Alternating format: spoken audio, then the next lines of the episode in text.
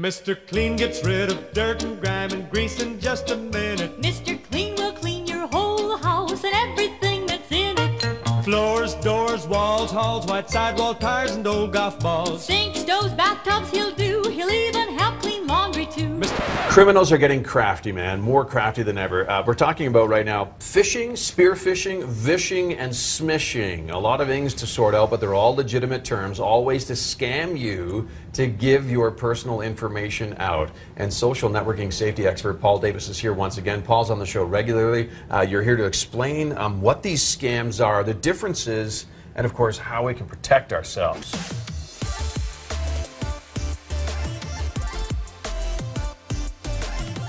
And just like that, we land into another episode of Open Source. Thank you so much for listening to this podcast. This is episode four. And in this episode, we'll be taking a look at how scamming is becoming a big thing during this season. Scamming, fraud, all the words that you could use to describe the unethical behavior of people trying to get your money. Who would have thought scamming and fraud could be a career? So, with that, we'll take a look see into what is happening into the world of scam and fraud. How is it that people are making money during this coronavirus season? My name is Forever Mike, aka Mr. Handsome. I'm the man behind the mic, the curator of what you know as open source. Remember, you can follow me on Twitter at Forever Season 22. I'm also on Instagram at Forever Season 22. Also, I can't believe it. We're actually on the fourth episode of this podcast. Wow. Thank you so much for your support, for listening, and for being part of the open source family. If you're just listening for the first time, I must encourage you to take a look at the past three episodes of this podcast. The last episode, episode three, I was taking a look at how the coronavirus is affecting the fashion world. So I left a lot of tips and a lot of ways that people in fashion can still be making money during this coronavirus period. So the overall gist of open source is that there are still ways to build a brand during a crisis. So no matter what is happening, no matter what business you are doing, there are still avenues for you to be active and to be successful. This podcast would not be possible without the massive support that I got from Baraza Media Lab. Thank you so much to Baraza Media Lab and the whole administrative team that really backed this project. If you are creative and you are in Kenya, I'm telling you, Baraza Media Lab is the space for you. Now, Baraza Media Lab provides space and resources needed to enable media people and entrepreneurs to collaborate, innovate, and drive the growth and capacity of independent media. They are a new and exciting space for networking, collaborating, and experimenting among Kenya's media practitioners. So, if you're a member of Baraza Media Lab, you'll have access to shared assets, space for experimentation, a platform to prototype, insights, capacity building, curated events, and networks and linkages. Baraza Media Lab is the go to space for creatives in Kenya. Three major things you need to know about Baraza Media Lab is that one, they are a hub to build a community. Now, they are establishing a platform for peer learning exchange and tapping into regional media models. Baraza Media Lab can also help to grow the professional networks and skills of its members and strengthen the caliber of regional reporting. So it's not just about a one man show, it's about building a community. Number two, Baraza Media Lab helps with collaborations among a diverse group of stakeholders. They provide a space for media actors to experiment and prototype new models of storytelling, especially alongside filmmakers, artists, social media experts, technologists, and other groups of content creators. Finally, Baraza Media Lab is very, very keen on incubating new models of storytelling. What they're doing is nurturing the kinds of media ventures that could reinvigorate Kenya's trust in media, as well as present new opportunities for financial sustainability. If all these are things that you are definitely interested in as a creative, then you should join Baraza Media Lab. You can contact Baraza Media Lab by sending an email to info at barazalab.com. That is info at barazalab.com. You can also call 0700 046 018. That is 0700 046 018. You can get Baraza Media Lab on Facebook, that is Baraza Lab, on Instagram at Baraza Media Lab, and on Twitter at Baraza Lab. Right, so let's jump into today's topic scams and fraud. Let's start off with phishing, which is the most common. Everyone should know what phishing attacks are. By the way, that's spelled with a, a PH. Generally, they come in the form of an email. You get the email, it looks authentic, it looks genuine, it looks real, and there's a link. and people can be tempted to click on that link. And I always tell people do not touch emails that have links that come from a source that you may think is authentic. Just don't do it. Right, so if you're thinking that the idea of cons and fraud was invented in the year 2020, my friend, you do not know what you are dealing with. The word con comes from the idea of a confidence trick. And yes, for this, we'll need to take it back in time. A confidence trick is an attempt to defraud a person or group after first gaining their trust, yani first gaining their confidence. Now, synonyms for this happen to be con, confidence game, confidence scheme, ripoff, scam, and stratagem. The perpetrator of a confidence trick or a con trick is often referred to as a con man, con artist, or a grifter. In the 1800s, a man by the name of Samuel Thompson became the original confidence man. Thompson was a swindler, and what he did was he asked his victims to express confidence in him by giving him money or their watch. A few people trusted Thompson with their money and watches, and Thompson was eventually arrested in July 1849. A confidence trick is also known by many names that is, a con game, a con, a scam, a grift, a hustle, a bunko, a swindle, a flimflam, a gaffle, or a bamboozle. The intended victims for all of these are known as marks, suckers, stooges, rubes, or gulls. When accomplices are employed, they are known as shills. So there are two different types of cons, a short con and a long con. A short con or a small con is a fast window which takes just minutes. It typically aims to rob the victim of everything in his wallet. A long con or a big con is a scam that unfolds over several days or weeks. It may involve a team of swindlers and even props, sets, extras, costumes, and scripted lines. It aims to rob the victim of huge sums of money or valuables, often by getting him or her to empty out banking accounts and borrow from family members. So, what are the stages of a con? In Confessions of a Confidence Man, Edward H. Smith lists the six definite steps or stages of growth of a confidence game. Number one, foundation work. Preparations are made in advance of the game, including the hiring of any assistance required and studying the background knowledge needed for the role. Number two, approach. The victim is approached or contacted. Number three, the build up. The victim is given an opportunity to profit from participating in a scheme.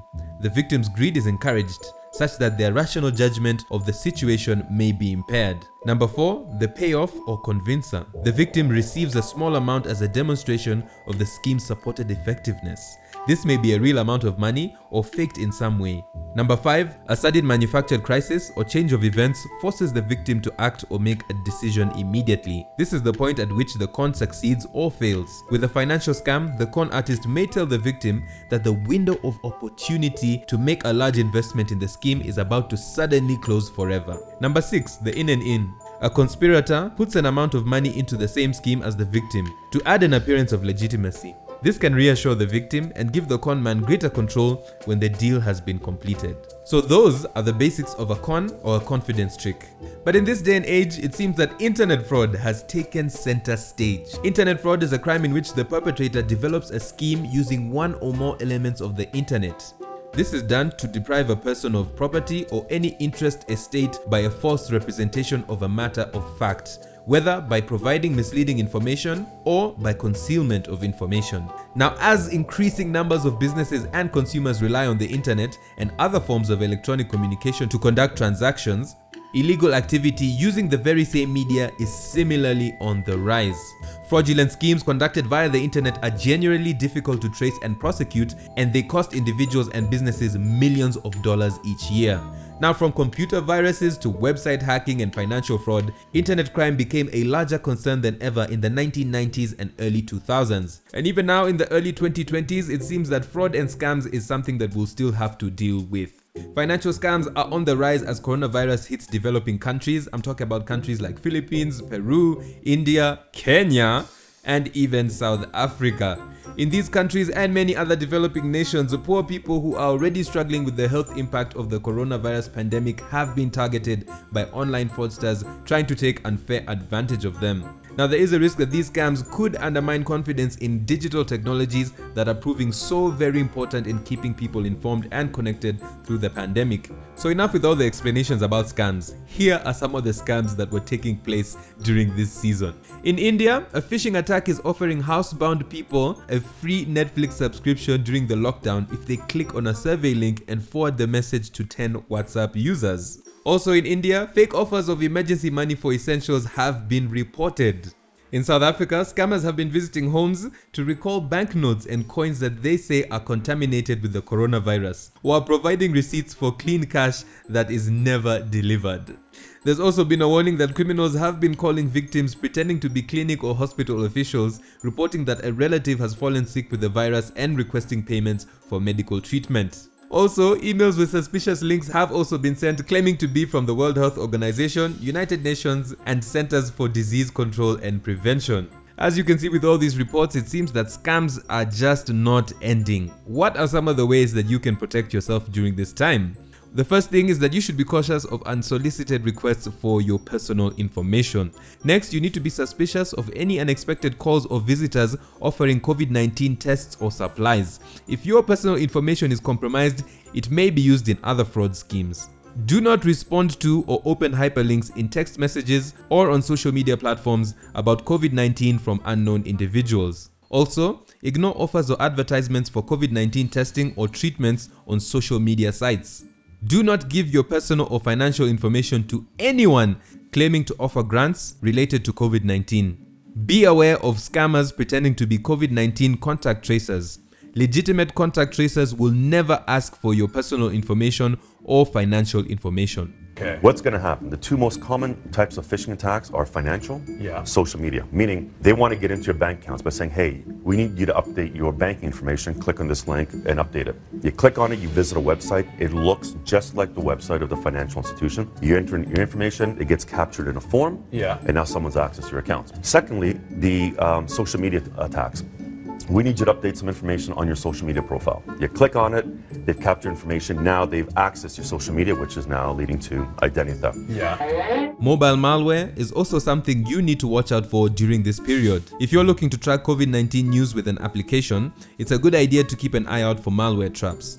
In March, a malicious Android app called COVID Lock claimed to help users chart the spread of the virus. Instead, all it did was lock people's Android phones, and the phones ended up being held for ransom by the hackers. Researchers at Checkpoint also discovered 16 malicious applications posing as legitimate coronavirus related apps in a bid to steal users' sensitive data or generate fraudulent revenues from freemium services. Among them, a notorious strain of banking Trojan known as Cerberus, which can log all of your keystrokes and let someone command your device remotely.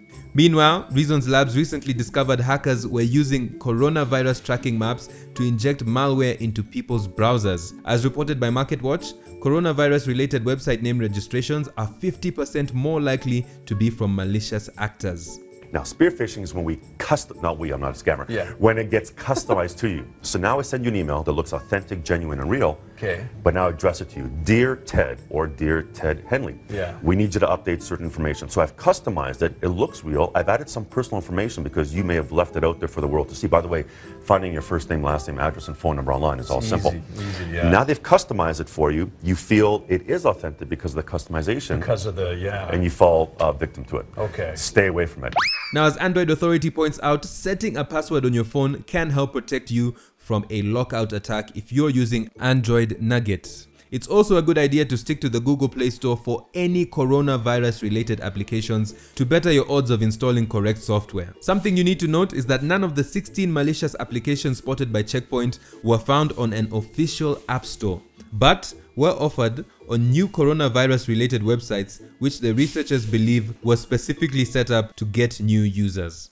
Checkpoint said that it's tallied more than 30,103 new coronavirus related site registrations. Some 131 of those were considered malicious, and 2,777 were suspicious and under investigation. So during this coronavirus period, it's all about legit sources. Watch out for random Facebook groups, watch out for Twitter threads from self appointed health experts, and also watch out for cleverly designed websites. There are many ways that misinformation can lure unsuspecting victims into a position of vulnerability. When dealing with Facebook groups, click the About section of the group and see whether that group has changed its name multiple times to reflect new national crises. That's a sure sign that a group is trolling for an audience rather than promoting reliable news. On Twitter, keep an eye on official sources, including the accounts of trusted news sites, their news reporters, and make sure that you avoid political operatives where possible. For websites, if a site claims to be an official government publication, check the URL to see if it ends in .gov. So here's a list of things that you can do to make sure that you are safe and that you don't become a scam victim. Don't rush into buying anything. Take time to research any goods you may wish to buy. Also, remember that banks, building societies, utility companies, law enforcement agencies will never ask you to transfer money over the phone to a different account, will never ask for any part of your PIN code, or ask for remote access to your computer or mobile device, or ask for money for a free gift or an administration fee. Also, remember that companies will never threaten to arrest you over the phone, in a letter, or in an email for not paying a fee. Think about using an antivirus program to protect against malware. This is useful where a link or download can place malicious software onto a computer without your knowledge. Also, avoid opening links in emails and messages unless you are sure of its origin. While isolating, you may be approached by volunteers who you don't recognize offering to do your shopping for you. Don't feel pressured to accept help from them or answer your door to a stranger. When someone comes to your home, ask for and check their ID and credentials. Never hand over money, bank details, or bank cards to someone you don't know who is offering to help you. Offers of help for most things should be free of charge. If in doubt of anything, contact a friend or family member and ask for their advice. Now, in case you've already been scammed, some of the things that you should do should be end all further communication immediately with the other party that has scammed you. In case of any bank fraud, call your bank directly and cancel any recurring payments. Another recommendation is to change your passwords and run your antivirus software if you have been targeted. So here are some of the list of scams that you need to watch out for. There are scams offering COVID-19 vaccines, COVID-19 cures, air filters, and testing. If you receive a phone call, an email, a text message, or a letter which claims to sell you any of these items, beware. That is a scam. Also, watch out for fake coronavirus related charity scams. A charity scam is when a thief poses as a real charity or makes up the name of a charity that sounds real just so that they can get money from you. Be careful about any charity calling you asking for donations. If you are able to help financially, visit the website of the organization of your choice to make sure your money is going to the right place. Be wary if you get a call following up on a donation pledge that you don't remember making. That could be a scam. Another scam are person in need scams. These scams are mainly done online. Scammers are online posing as relatives or friends, claiming to be ill or in a foreign country or otherwise in trouble. These scammers often beg you to keep it a secret and act fast before you ask any questions. If this happens, don't panic. Take a deep breath and get the facts. Don't send any money unless you are sure it's the real person who contacted you. Do research and make sure that the story checks out. You can call the person's actual number to find out what's going on, or you could call a different friend or relative to check if the story is true.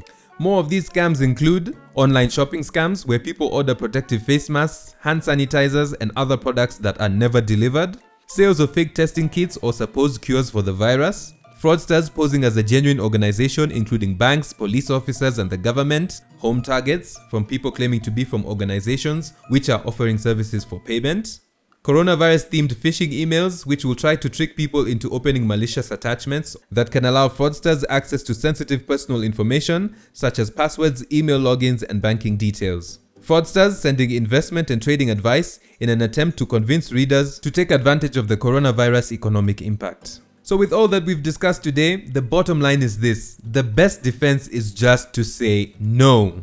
If something doesn't feel right to you, trust your gut and reserve the right to say no if it sounds too good to be true.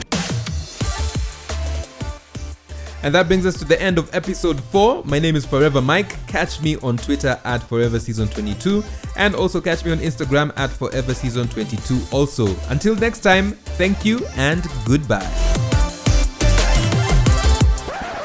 Paul Davis, good advice. That's phishing, spearfishing, vishing, and smishing.